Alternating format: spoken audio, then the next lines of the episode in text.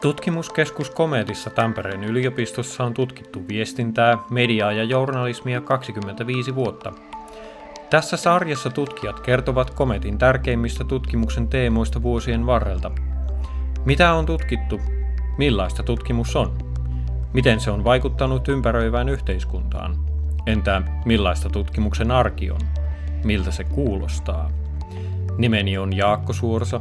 Tervetuloa Kometan jäljille että et mitä kaikkea täällä sanotaan. Että et, tajuutko kuinka mahtavaa tämä on, että ihmiset haluaa jakaa nämä niiden näkemykset. Ja sitten siinä on myöskin sellaista vähän niin kuin joukko, niin kuin hysteriaa tai psykoosia. Tekee tutkimusta. Mä oon niin kiinni maailmassa kuin ollaan ja sen takia mä rakastan sitä työtä. Hyvät kuulijat, on tullut aika viimeisen jakson. Olemme seurailleet kometin taivalta monesta kulmasta. Yleisöyden, puheviestinnän, julkisuuden, kuvallisuuden, etnisyyden ja rasismin sekä journalistisen työn kautta. Jäljellä on yksi teema, lapset ja nuoret. Komet ei tietystikään typisty vain näihin seitsemään tutkimusalaan, vaan on olemassa paljon muutakin. Olisimme voineet tarkastella vihapuheen tutkimusta, poliittista viestintää, luottamuksen ja luotettavuuden teemoja, radiota, televisiota, paikallisuutta ja ei todellakaan vähäisimpänä verkkoa. Johonkin on silti raja vedettävä, ja tässä se kulkee tämän podcastin osalta. Lasten ja nuorten teemaa viestintätutkimuksessa perkaavat vieraani Mari Pienimäki ja Saara Kallio. Tutkija Mari Pienimäki on toiminut viime vuodet Kometin tutkimuspäällikkönä. Hänen kollegansa sanoo, että Pienimäki on ollut korona-aikana yhteen tuova voima, kutsunut etäkahveille ja jakanut tietoa etätyöläisille. Pienimäki on kotonaan toimintatutkimuksen parissa, johon pureudumme myöhemmin. Tällä hetkellä hän on tutkimuspäällikkyyden lisäksi päätutkija hankkeessa nimeltä Ahdistuksesta nuorten ympäristöpoliittiseen toimijuuteen, eli NYT-hankkeessa. Toinen vieraamme Saara Kallio rakentaa paraikaa väitöstään, joka käsittelee sharenting-ilmiötä. Sharenting on siis sitä, kun vanhemmat jakavat lapsistaan kuvia sosiaalisiin medioihin. Rakentanut hän on myös visuaalista ammattitaitoaan useassa oppilaitoksessa, ensin ammattikoulussa, sitten Tampereen ammattikorkeakoulussa ja nyt yliopistossa sekä väitöskirjaohjelmassa. Ammattitaidon pilarit ovat pystytetyt. Kallion kollega Kometissa Iida Roivainen kertoo, kuinka he ystävystyivät Kallion, Marjana Langenojan ja Roivaisen itsensä kesken.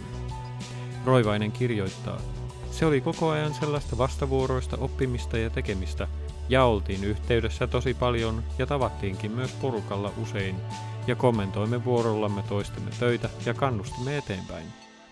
Heidän ohjaajansa oli Heikki Luostarinen, nyt jo eläköitynyt Kometin tutkimuspäällikkö.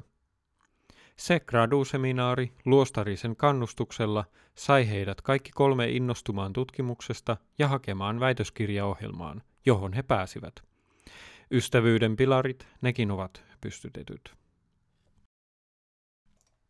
Otin viimeistä jaksoa varten hieman taiteellisia vapauksia. Pohdin, että miten kuvailla äänen avulla tutkijan pään sisältöä.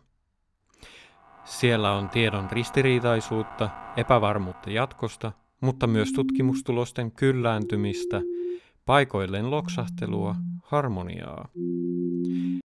Lapset ja nuoret ja mediakasvatus, siitä tutkija Mari Pienimäki aloittaa. Itse olen tutkinut mediakasvatusta useammastakin eri suunnasta. Alkuja väitöskirjassa keskityin valokuvien kriittiseen tulkintaan ja, ja siinä voisi ajatella, että kysymys mediakasvatuksessa on jotenkin medialukutaitoon, lukutaitoisten ihmisten kasvattamisesta. Tietysti mikä on sitten medialukutaitoinen ihminen, niin, niin siitä varmaan voi olla monenlaistakin näkemystä tai ehkä, ehkä enemmänkin siitä, että minkälaisia painotuksia tavallaan siinä medialukutaidossa nähdään. Entä Saara sun mielestä?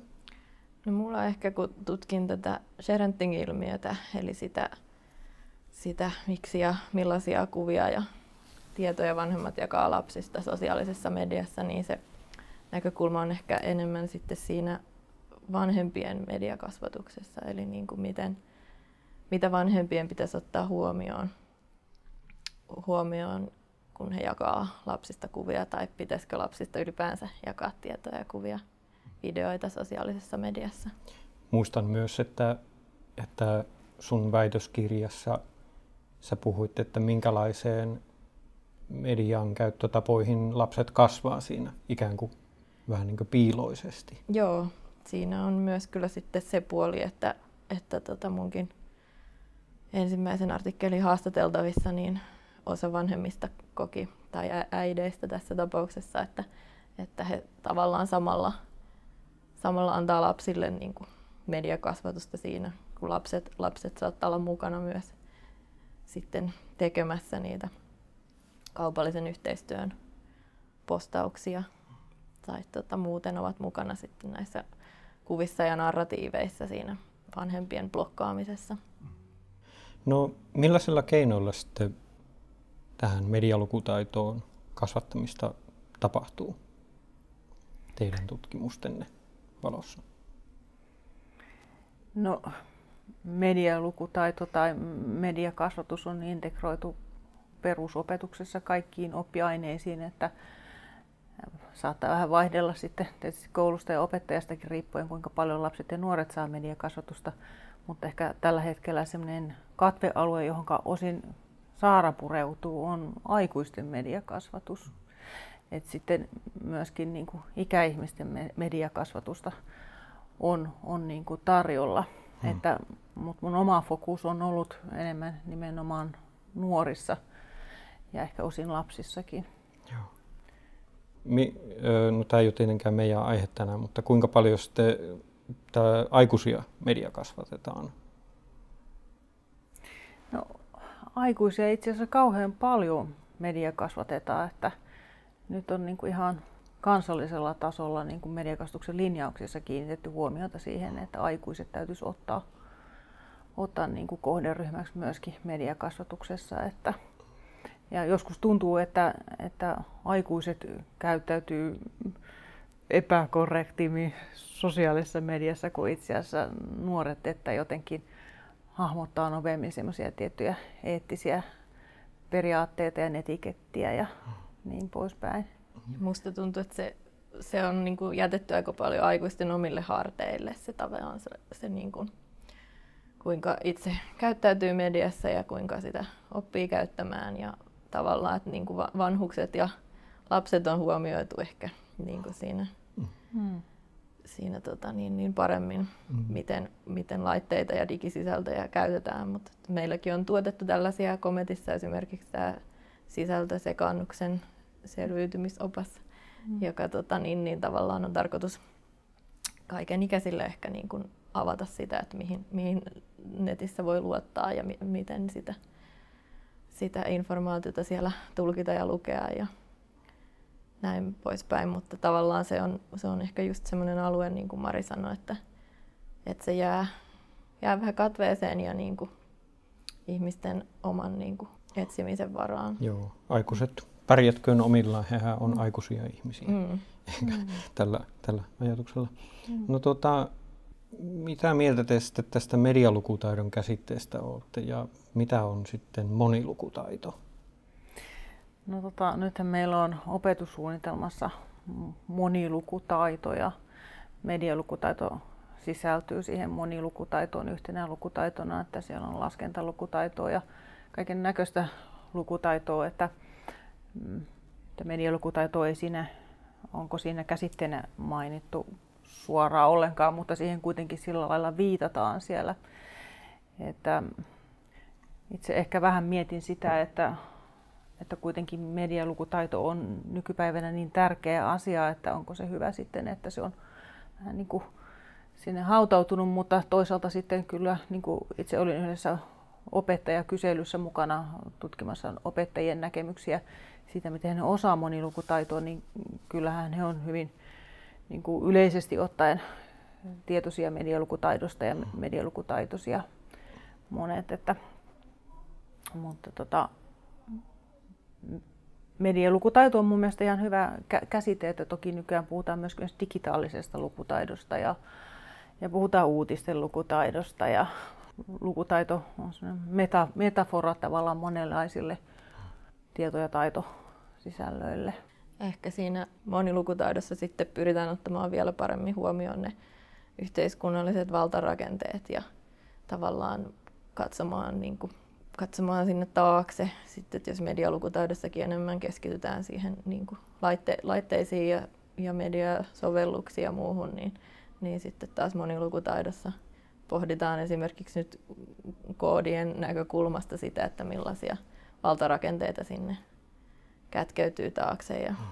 Minkälaisia algoritmeja ja mm. tai mi, mi, millä lailla jotkut mainokset vaikka tulee meille ja kyllä, onko se sellaista Kyllä siis? ja esimerkiksi tavallaan yritetään näiden funktionaalisten puolten lisäksi, että, että kun lapsillekin jo opetetaan koulussa koodaamista ja sitten tulee mukaan nämä itsensä mittaamislaitteet vaikka liikuntatunneilla, niin yritetään myös sitten kertoa siitä puolesta, että mitä, sinne, mitä, mitä siihen liittyy, kun susta kerätään informaatiota ja, mm. ja millaisia valtarakenteita Kyllä. siellä on takana. Kyllä. Medialukutat oikeastaan aina jollakin lailla melkein liittynyt kriittisyys näkökulmana, että, että käsitteet on ehkä vähän vaihtunut. On puhuttu sanomalehtiopetuksesta ja viestintäkasvatuksesta ja niin poispäin. Että oikeastaan mä huomaan, että vähän niin kuin tieteenala kohtaisestikin riippuu, että miten jotenkin medialukutaito on ymmärretty tai digitaalinen lukutaito. Että, että ehkä me yhteiskuntatieteilijöinä tai mä humanistina mm. myöskin, niin lähestytään just niin kuin jotenkin katsomalla valtarakenteita ja mm. sellaisia asioita, mutta sitten informaatiotutkimuksen näkökulmasta on myöskin katsottu medialukutaitoa ja silloin se voi olla enemmän semmoista niin kuin vaikka faktan tarkistusta tai sen, sen, sen tyyppiseen informaation hakemiseen liittyvää ja tiedon arviointia ja sen tyyppistä. Ja kasvatuksen puitteissa sitten taas on saatettu vaikka kiinnittää huomiota enemmän opetusteknologiaan. Että vähän, vähän niin kuin vaihtelee se tulokulma, että ehkä se mikä tässä mediakasvatuksessa ja medialukutaidossa on haasteellista, että kun sillä ei ole ehkä semmoista omaa kotipesää, niin sitä lähestytään tosi eri, eri tulokulmista. Toisaalta se on myöskin sama aikaan rikkaus, että katsellaan, mm. katsellaan eri tulokulmista. Katsotaanpas asiaa esimerkin kautta. Nuoret Estradilla-hankkeessa, jossa Mari Pienimäki oli yksi tutkijajäsen, järjestettiin monenlaisia ohjattuja media- ja taidetyöpajoja haavoittuvaisessa asemassa oleville nuorille. Siihen liittyvässä tutkimusartikkelissa vuodelta 2017 Pienimäki kirjoittaa, että ihmisellä on itsemääräämisoikeusteorian mukaan kolme tarvetta, joiden tulisi täyttyä. Vapaasti suomentaen ne ovat taidot, itsemäärääminen ja tunne, että muut välittävät sinusta. Menevättä syvemmälle teoriaan, vaikka kuinka tekisi mieli sukeltaa ja oikein rypeä abstrakteissa käsitteissä, kysyin Pienimäeltä, kuinka hanke täytti noita tarpeita. Pienimäki vastasi, että osallistujat saivat kokemuksia asiantuntijuudesta, jonka rinnastan onnistumisen kokemuksiin. Pienimäki kertoo, että joillakin työpajoihin osallistuneilla nuorilla oli hankaluuksia pärjätä koulussa ja työpajat saivat aikaan valtaantumista ja voimaantumista. Voi tehdä itsetunnolle hyvää, jos vaikka joudut ryömimään huonoilla arvosanoilla yläasteen läpi ja toisessa tilanteessa oletkin opettamassa toista samanikäistäsi valokuvaamaan. Tutkimuksen sanoin nuori oli vertaisohjaajana. Toinen näkökulma on, että nämä nuoret ihmiset saivat kertoa oman tarinansa viestintävälinen avulla omin sanoin itsestään lähtöisin. Näillä nuorilla ihmisillä oli ääni ja he tulivat kuulluksi.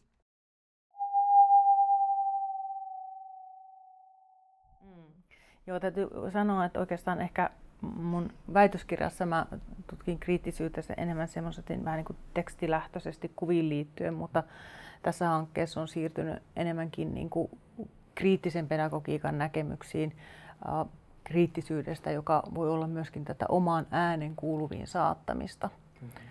Ja sellaista niin kuin osallistumista. Ja, ja, ja tavallaan äänen kuuluviin saattaminen liittyy niin kuin valtarakenteisiin, että toiset on näkyvillä ja toiset ei ole näkyvillä. Ja minua hirveästi kiinnostaa nimenomaan nämä, nämä ryhmät, jotka eivät saa ääntänsä kuuluviin sitten yhteiskunnassa tai mediassa. Tämä olisikin ollut sitten seuraava kysymys. Mulla tuota, mä kiinnitin huomiota, luen englanniksi, englanniksi pätkän tästä sun tutkimuksesta, particularly those participating in a media-based theater workshop emphasized that they were not motivated by the opportunity to perform, but by the opportunity to act as informants and co-researchers. They stressed that the play presented a ch- chance to communicate divergent information about their lived experiences during challenging, challenging transitions between schools or when moving into working life. To sum up, the participants appreciated situations in which their existing expertise was acknowledged. Niin sehän kuulostaa siltä, että heitä ei niin olisi aikaisemmin kuultu. He ei ollut tullut kuulluksi. Kyllä. Niin onko näillä aikaisemmin ollut sitten ollut mahdollisuutta saada sitä omaa viestiä julki? Hmm. Ja mikä, onko heitä estänyt vai onko heiltä ei ole varmaan ikinä kukaan kysynytkään? Näin voi tietysti olla, että kukaan ei ole kysynytkään.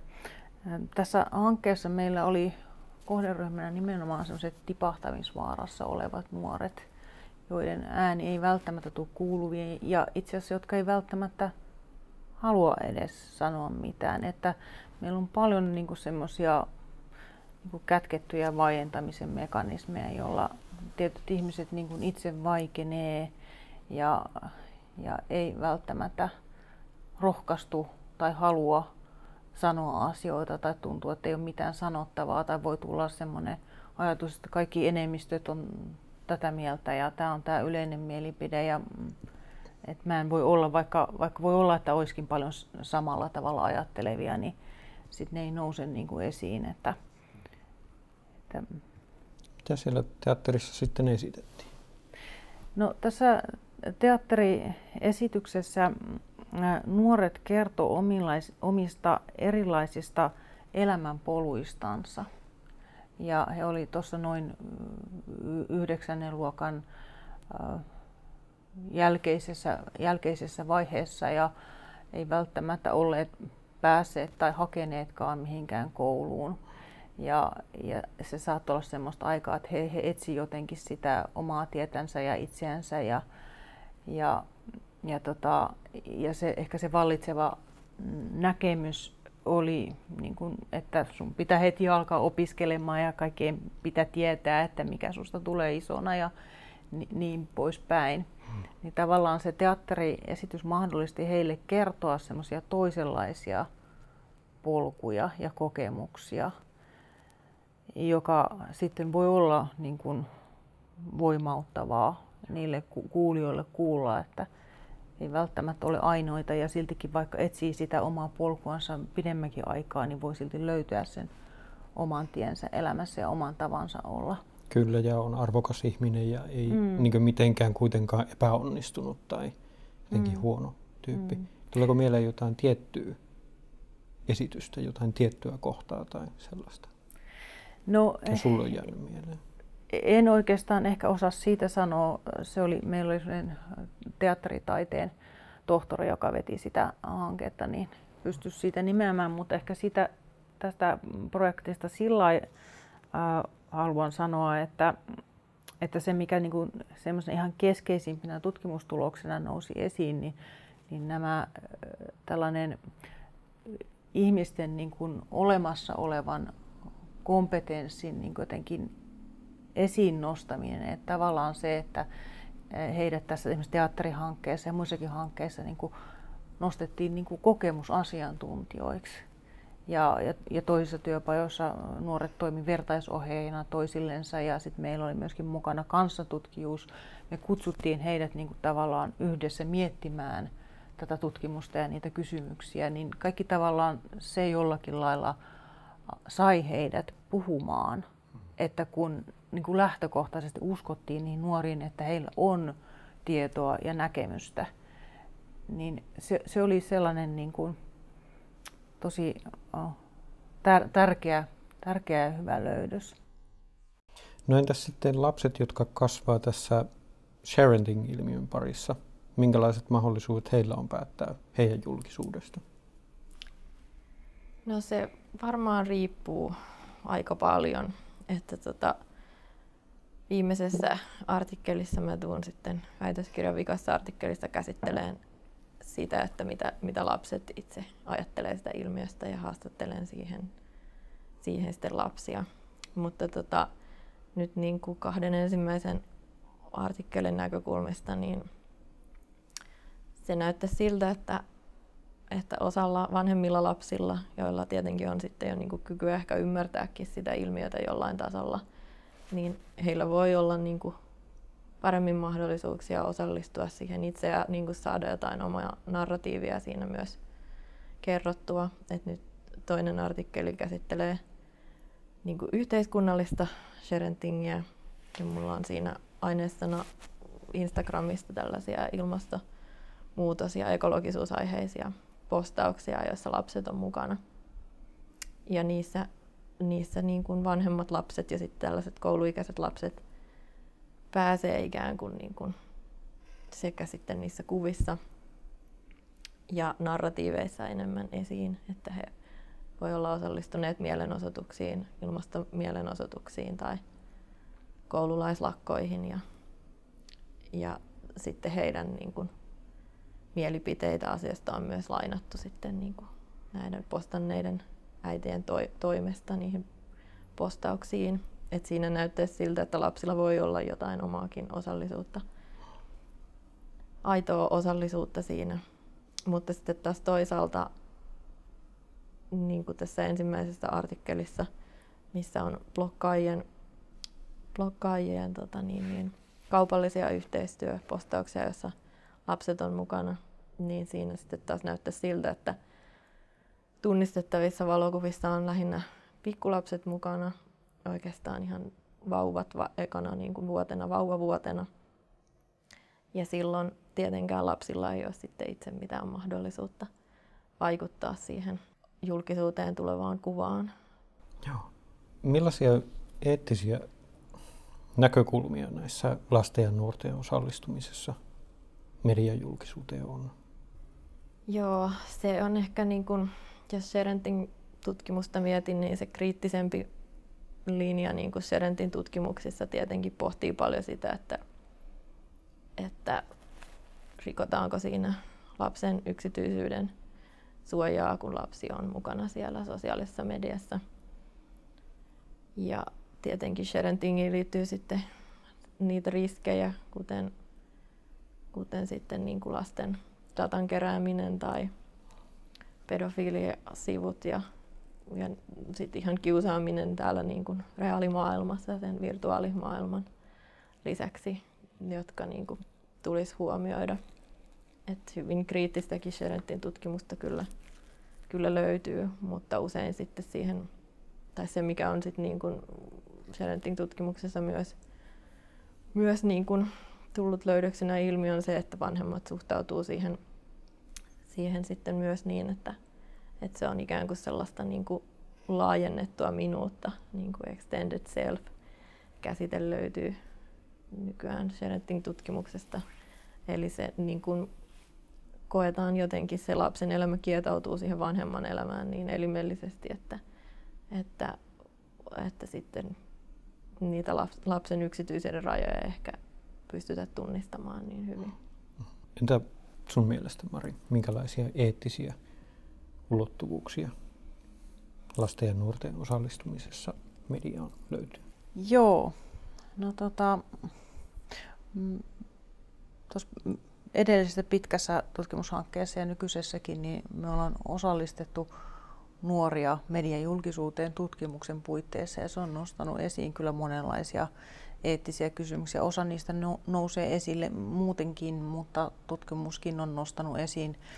Yksi, mitä Saara mainitsi esimerkiksi, on tämä kiusaamisen aspekti, että kun tuossa aiemmassa pitkässä hankkeessa meillä oli mukana haavoittavaisia nuoria, niin, niin näillä nuorisotaloudella ohjaajat olivat aika tarkkana siitä, että, että jos nuorten kuvia tai heidän tuottamia mediasisältöjä tuodaan julkisuuteen, että mitä siitä seuraa, että voidaanko jollakin lailla sitten varjella sitä, että ne nuoret, jotka ovat vaikka kohdannut jotakin kiusaamista, ei jälleen kohtaa.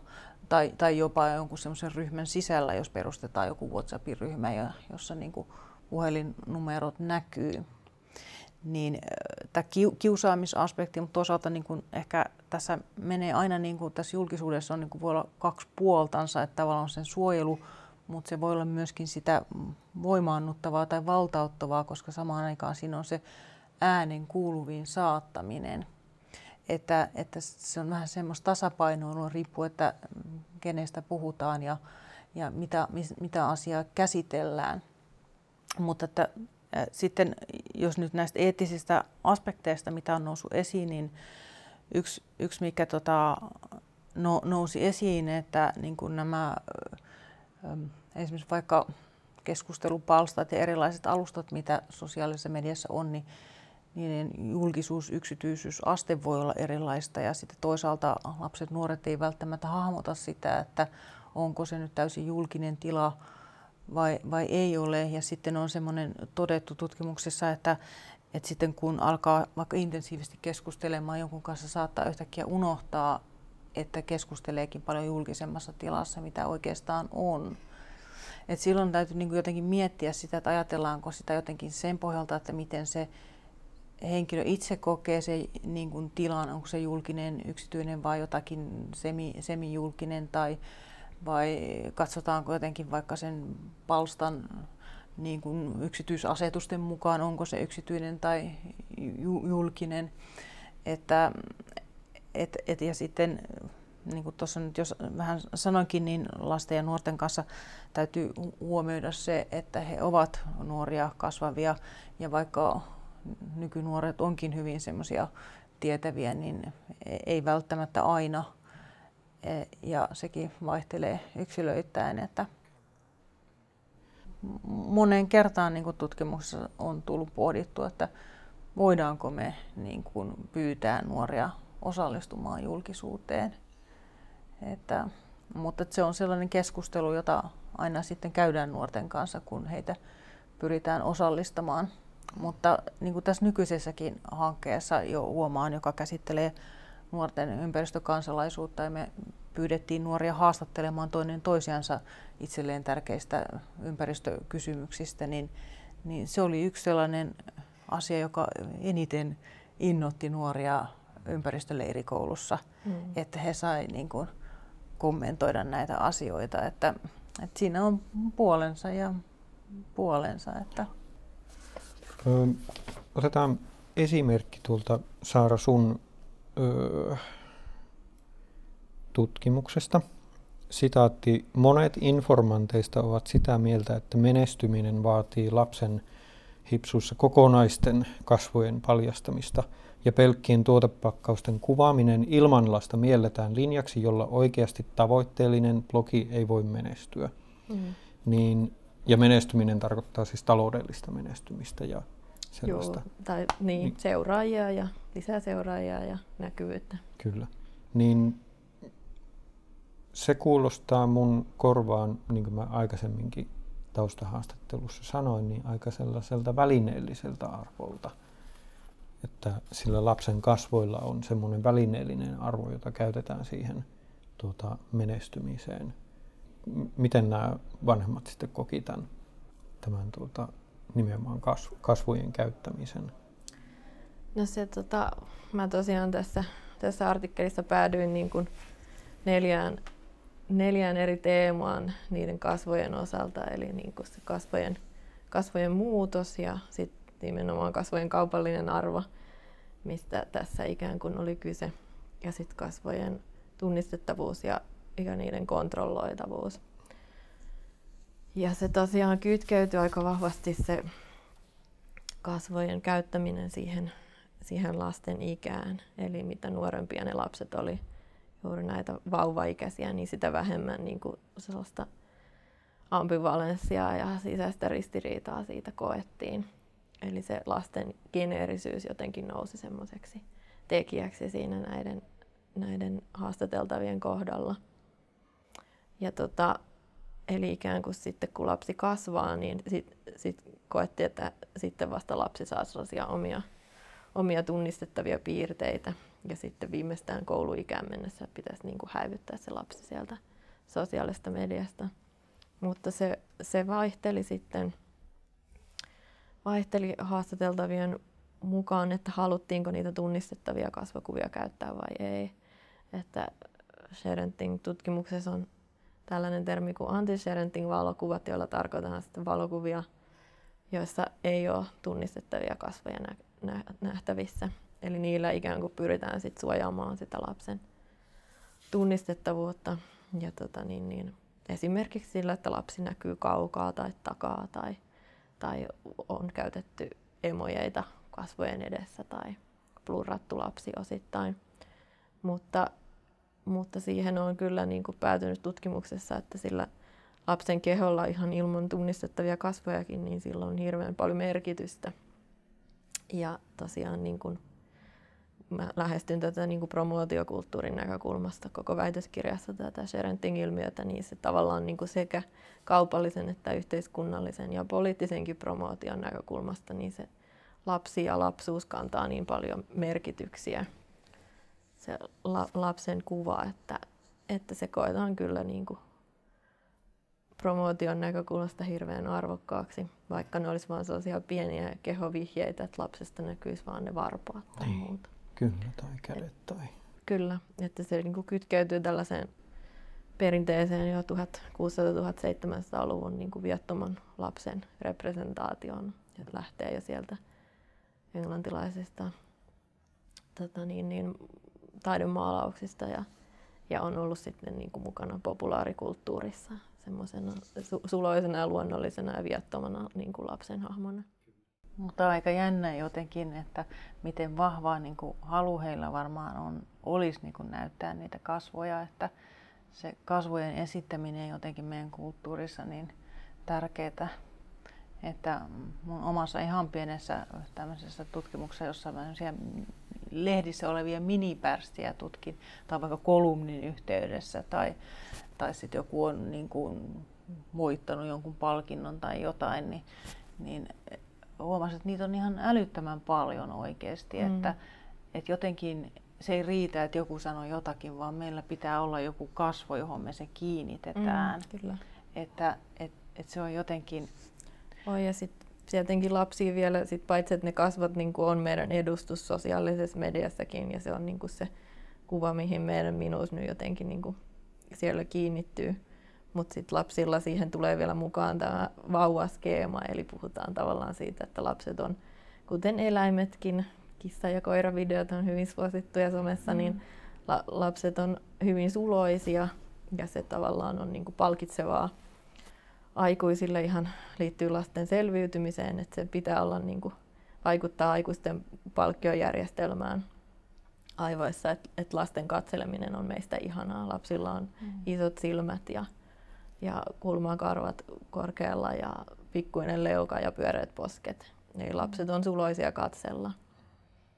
Mm, lasten kohdalla siinä on varmaan niin kuin muitakin ulottuvuuksia tosiaan, että, että sitten niin kuin tähän ehkä tähän brändäykseen liittyy taas sitten kiinnittyy esimerkiksi ne pikkupärstöt, joita mä tutkin, niin esimerkiksi kolumneissa, kun kolumnistilla aina se sama kuva siellä toistuu, niin voi ajatella, että se on tietynlaista niin kuin itsensä brändäystä.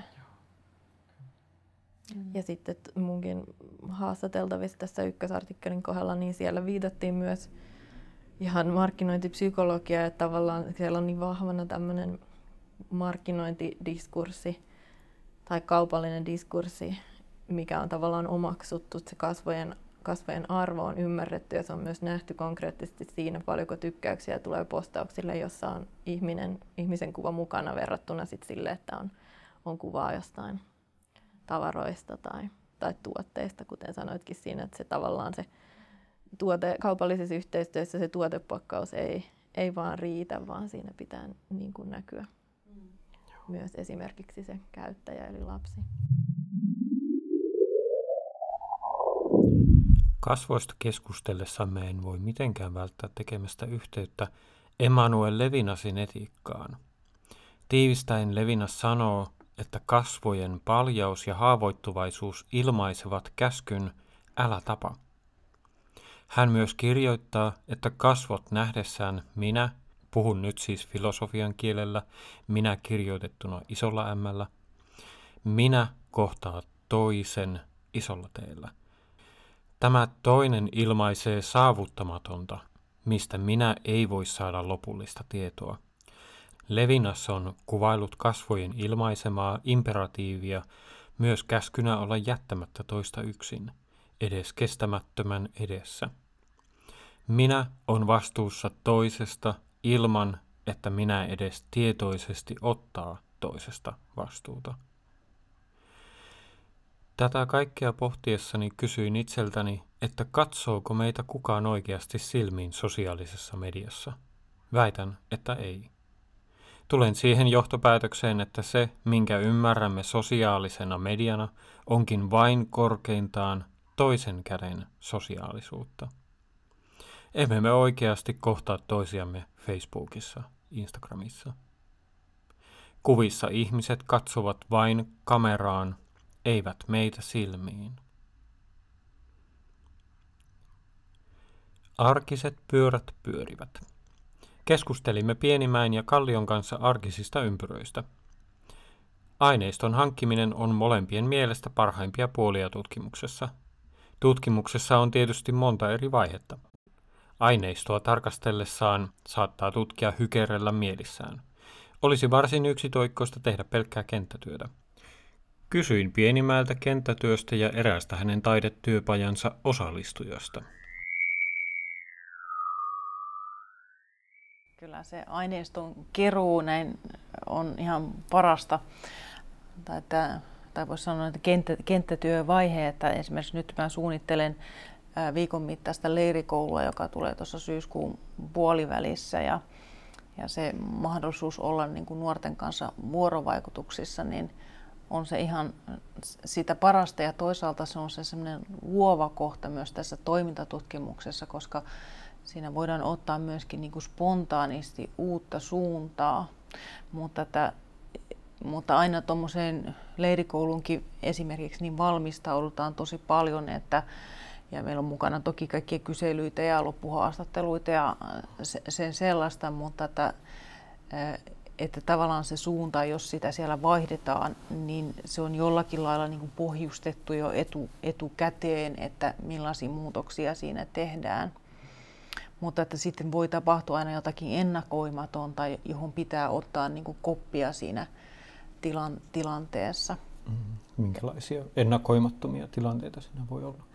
No voi olla vaikka esimerkiksi joku herkullinen keskustelu, joka lähtee jossakin tilanteessa ja kun toimintatutkimuksessa, niin kun meidän osallistava toimintatutkimusta, niin niin ollaan niin kuin vuorovaikutuksessa ja ollaan vaikka vähän niin kuin apuopettajina siellä leirikoulussa, niin, niin silloin voi lähteä niin kuin virittelemään jotain sellaista keskustelua, joka ei ole suunniteltu, joka ei ole liittynyt, tapahtuu jotain, joka yhtäkkiä avaa, avaa asioita, joista, voikin lähteä niin kuin keskustelemaan tai toimimaan tai, tai, tai sitten voi olla, että ekana päivänä leirikoulussa todetaan, että tämä ei nyt toiminut, tai tämä toimii ja sitten päätetäänkin, että nyt siirretään painopistettä tänne suuntaan. Tai...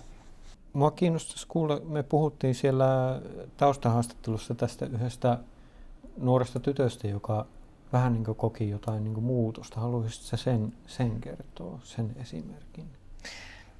Joo, no tota, mä tykkään toimintatutkimuksessa tosi, tosi paljon siinä mielessä, että siinä tavallaan järjestetään toimintaa tutkimuksen vuoksi ja siinä niin kuin, mä en tee pelkästään yhteistyötä nuorten kanssa, vaan myöskin niiden organisaatioiden kanssa, jos mä toimin ja tuossa yhdessä pitkässä tutkimuksessa, Nuoret Estarilla tutkimuksessa, toimin yhdellä nuorisotalolla ja, ja esitin uudenlaisia tapoja vähän niin kuin toimia haastoin nuoria lähtemään ulos sieltä talosta ja, ja käytiin esimerkiksi vaikka aamulehdessä tutustumassa ja niin poispäin.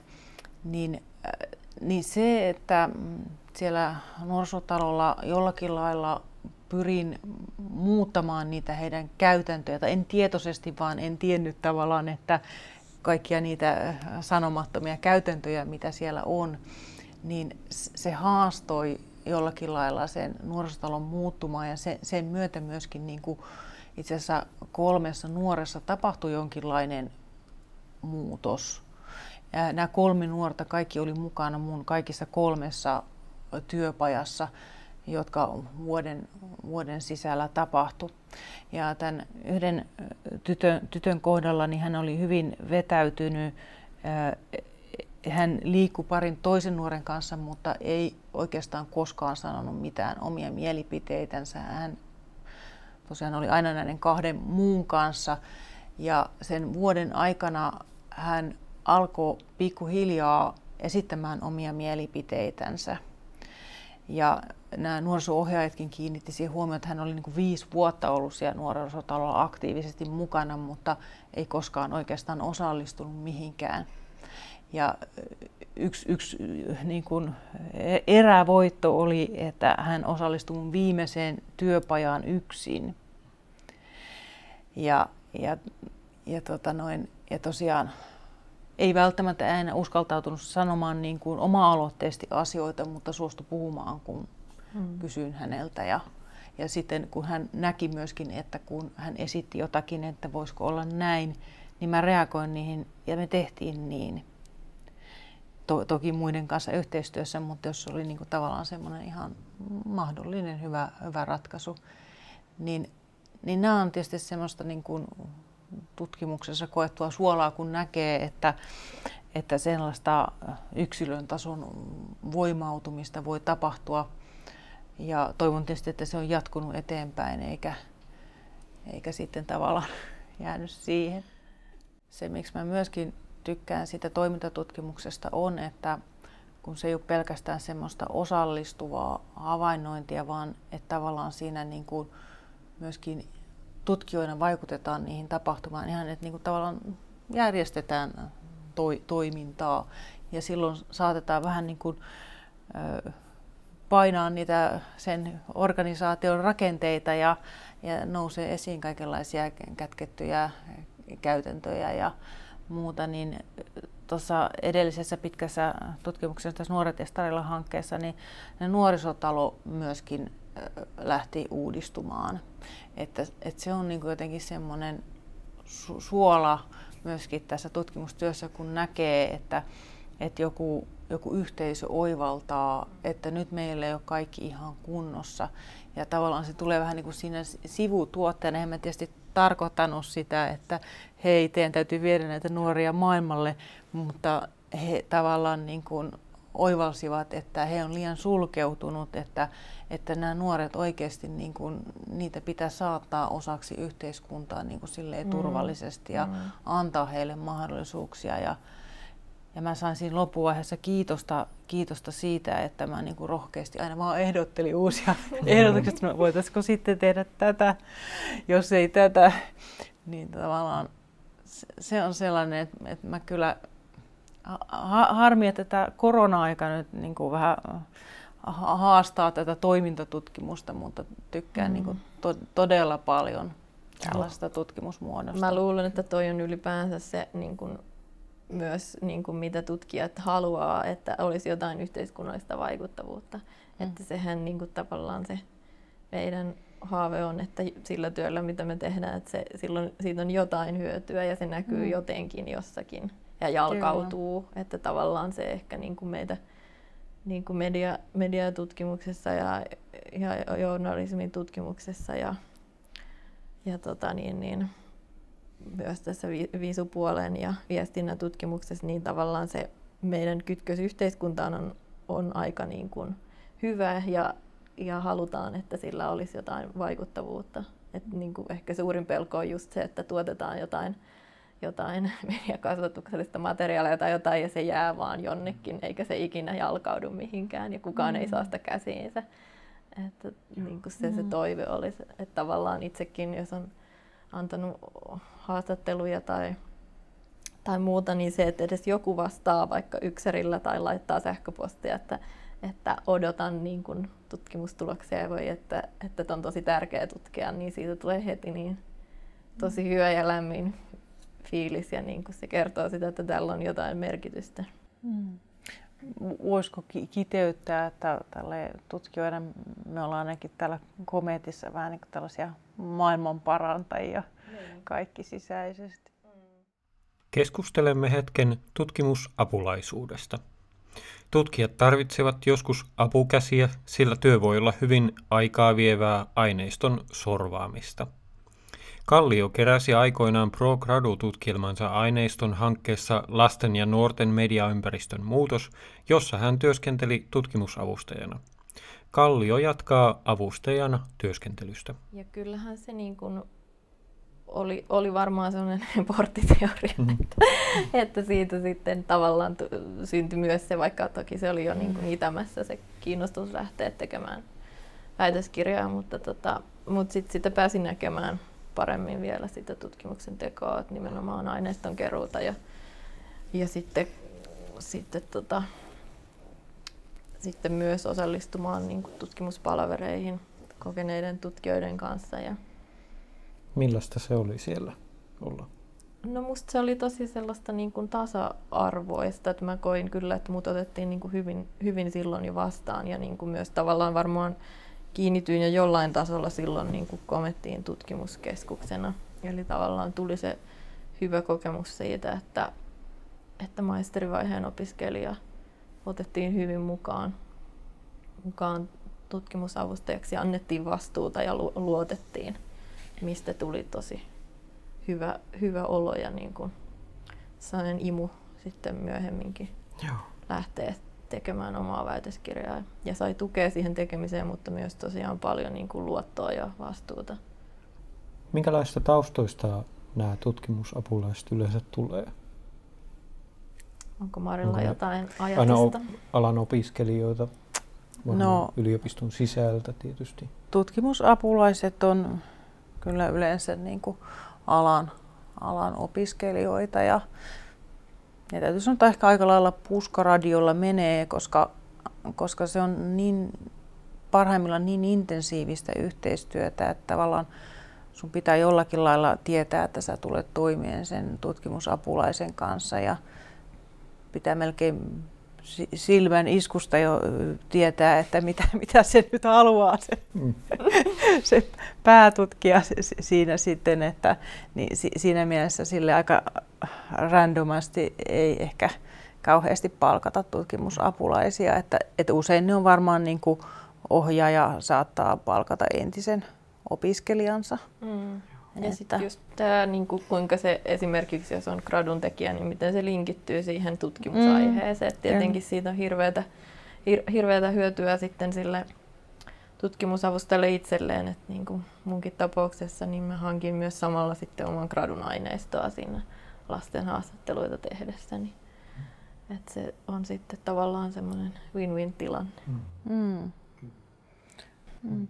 Tuosta voisi vielä sanoa sit toiselta puolelta katsoneena, että toisaalta se vaatii myös aika paljon, että jos on tutkimusapulainen, koska, koska sitten myöskin pitää jotenkin pystyä delegoimaan niitä mm. hommia ja ohjeistaa niitä ja se, se vie aikansa, että, että, että se ei ole ihan niin simppeli asia, että sitten on niin kuin myöskin sitä kuuluu, että on jäänyt aika yksin niin kuin tutkimusapulaisena, että, että saattaa olla, että sitten ei viikkoon kuulukaan mitään ja mm.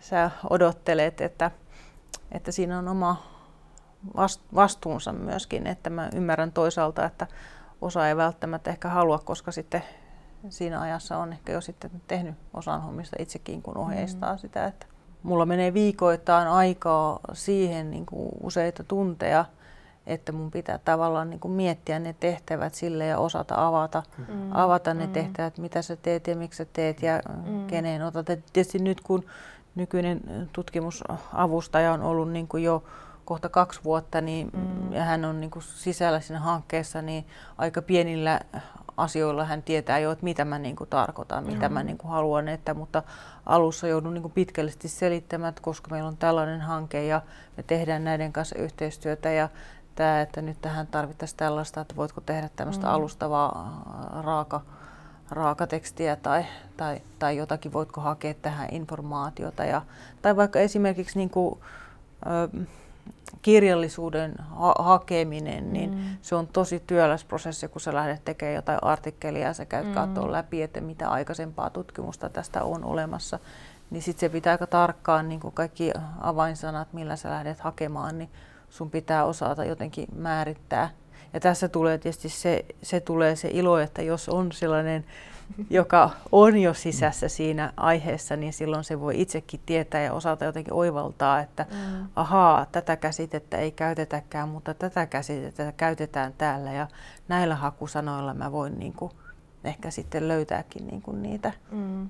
Että, että siinä on niin kuin oma vastuunsa myöskin siinä mm. tutkimusavustajan palkkaamisessa. Ja... Mm. Siirrytään sitten viimeiseen osioon. Komeetta ilmestyy taivaalle ja nyt saatte tehdä ennustuksia. Miltä näyttää lasten ja nuorten mediatutkimuksen tulevaisuus? Joo, kylläpä heitit aika tiukan kysymyksen nyt, että mediakulttuuri elää ja muuttuu niin nopeata tahtia ja nuoret, nuoret on tietysti niitä ensimmäisiä, jotka seuraa, seuraa siinä mukana.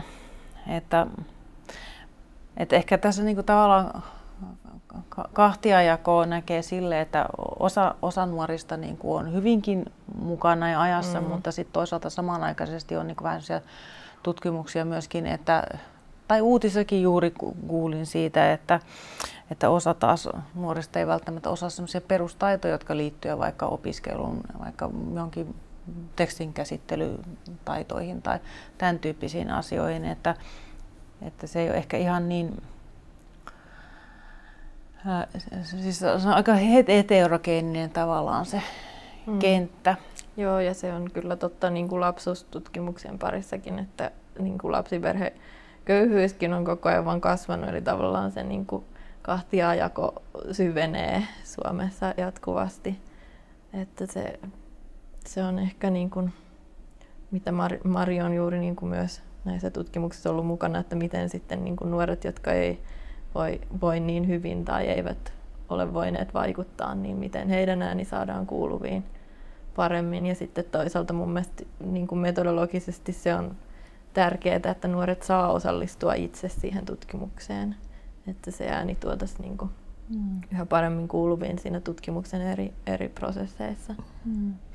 Tästä tulee, tuleekin mieleen, että että, että nyt jos puhutaan nimenomaan sit näistä nuorista, jotka on jotenkin niin kuin tosi äh, vahvoja mediataidoilta ja tiedoiltaan, niin voi sanoa, että he on myöskin ehkä semmoisia, voi olla semmoisia suunnan näyttäjiä, että tavallaan meillä aikuisilla on varmasti paljon niin kuin opittavaa ja ymmärrettävää, jonka nämä nuoret ehkä jo tajuaa, että jollakin lailla nimenomaan se nuorten osallistaminen tutkimukseen mukaan on varmasti entistä tärkeämpää, mm. jos halutaan jollakin lailla saada niin kuin ajantasasta tietoa siitä, mihin lasten ja nuorten mediakulttuuri on oikeastaan menossa. Mm. Kyllä, ja mm. ehkä juuri niin kuin tutkimuksessakin se sekä niin kuin medialukutaidon että monilukutaidon niin kuin se näkökulma, että tavallaan se se yhteiskuntakriittisyys säilyy siellä ja että se saadaan niin kuin myös jalkautettua tavallaan sinne lasten ja nuorten pariin sekä kouluissa että, että kodeissa. että ikään kuin, niin kuin se funktionaalinen puoli pitää aika hyvin huolen itsestään, eli niin kuin lapset kyllä oppii käyttämään laitteita ja sovelluksia ja, ja, ja tavallaan elävät aika vahvasti siinä promootiokulttuurissa ja markkinointidiskurssissa, mutta sitten, sitten se kriittinen puoli olisi siellä myös mukana.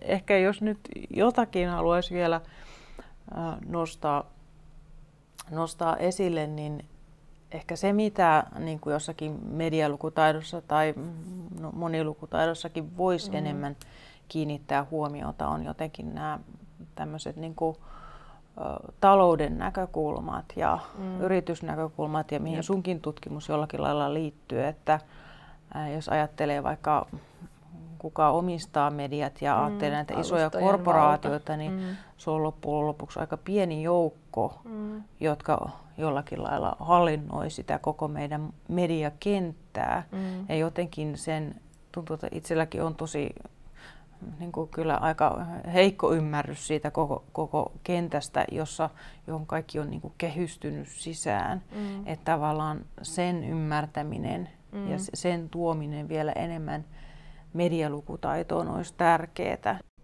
Että...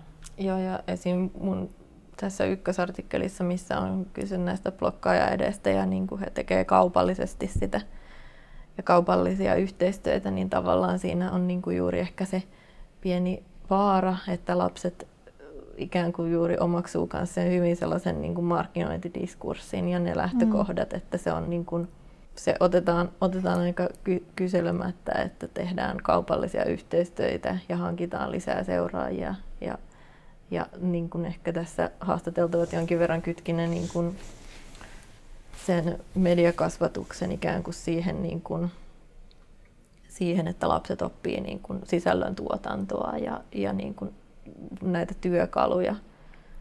Mutta sitten tosiaan se yhteiskuntakriittinen puoli mm. jää ehkä siinä sitten uupumaan. Et sitä, siitä on haettu nyt esimerkiksi, tästä on ollut tutkimusartikkeli hiljan monilukutaidosta koodin purkajana, millä haettiin sitä, että, että tavallaan koodi, koodia niin kuin pitäisi katsoa tällaisena sosiomateriaalisena tekstinä, Eli että sillä on niin kuin vaikutuksia yhteiskunnallisesti ja tosiaan ihmisiä niin kuin sosiaalisessa mediassa seura, seurataan ja, ja tosiaan algoritmit toimii ja niillä haetaan, haetaan lisää tuottoa ja näin poispäin. Että niin kuin se pitäisi ikään kuin tulla siellä, tulla siellä koulussa niin kuin monilukutaidon mukana se, se yhteiskunnallinen puoli ja kriittisyys myös ja just näistä seurantateknologioista, mitkä saatetaan ottaa vain niin tällainen se funktionaalinen puoli ja kuinka niitä käytetään vaikka mm. liikunnatunneilla, niin,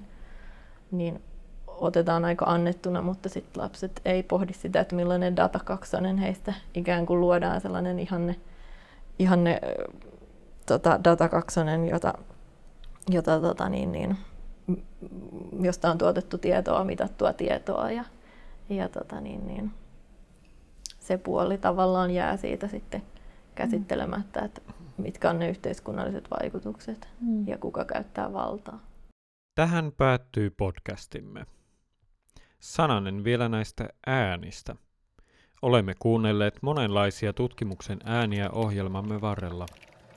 Jotkut äänet olivat runsaita, sellaisia, mitä tutkija saattoi kuulla jatkuvasti, kuten ne näppäimistön ja kahvien porinat. Myöhemmin kuulimme harvinaisempia ääniä ja lopulta hyvin yksilöllistä äänitunnelmaa tutkijan kotoa. Tunnen silti, että jotain puuttuu. Aloin pohtia juuri viimeistä jaksoa leikatessani, että kuinka kuvata, siis äänellä kuvata, tutkijan pään sisältöä, ja onko tämä ajatus oikeastaan se, mitä yritän kertoa. Mietin sitä valtavaa kohinan määrää, minkä joukosta tutkija poimii havaintonsa. Ja kun kävelin pitkin yliopiston e-siiven käytävää, huomasin, että kuitenkin se kaikista oleellisin ääni onkin itse asiassa syvä hiljaisuus. Siellä hiljaisuudessa tutkija asettaa tutkimuspaperille – havaintonsa, kaikki menneet ja käsillä olevat. Se on, hyvät kuulijat, olemassa olevan runoutta. Kiitos seurastanne Kometan jäljillä. Nimeni on Jaakko Suorsa. Ehkä kuulemme vielä. Moi moi.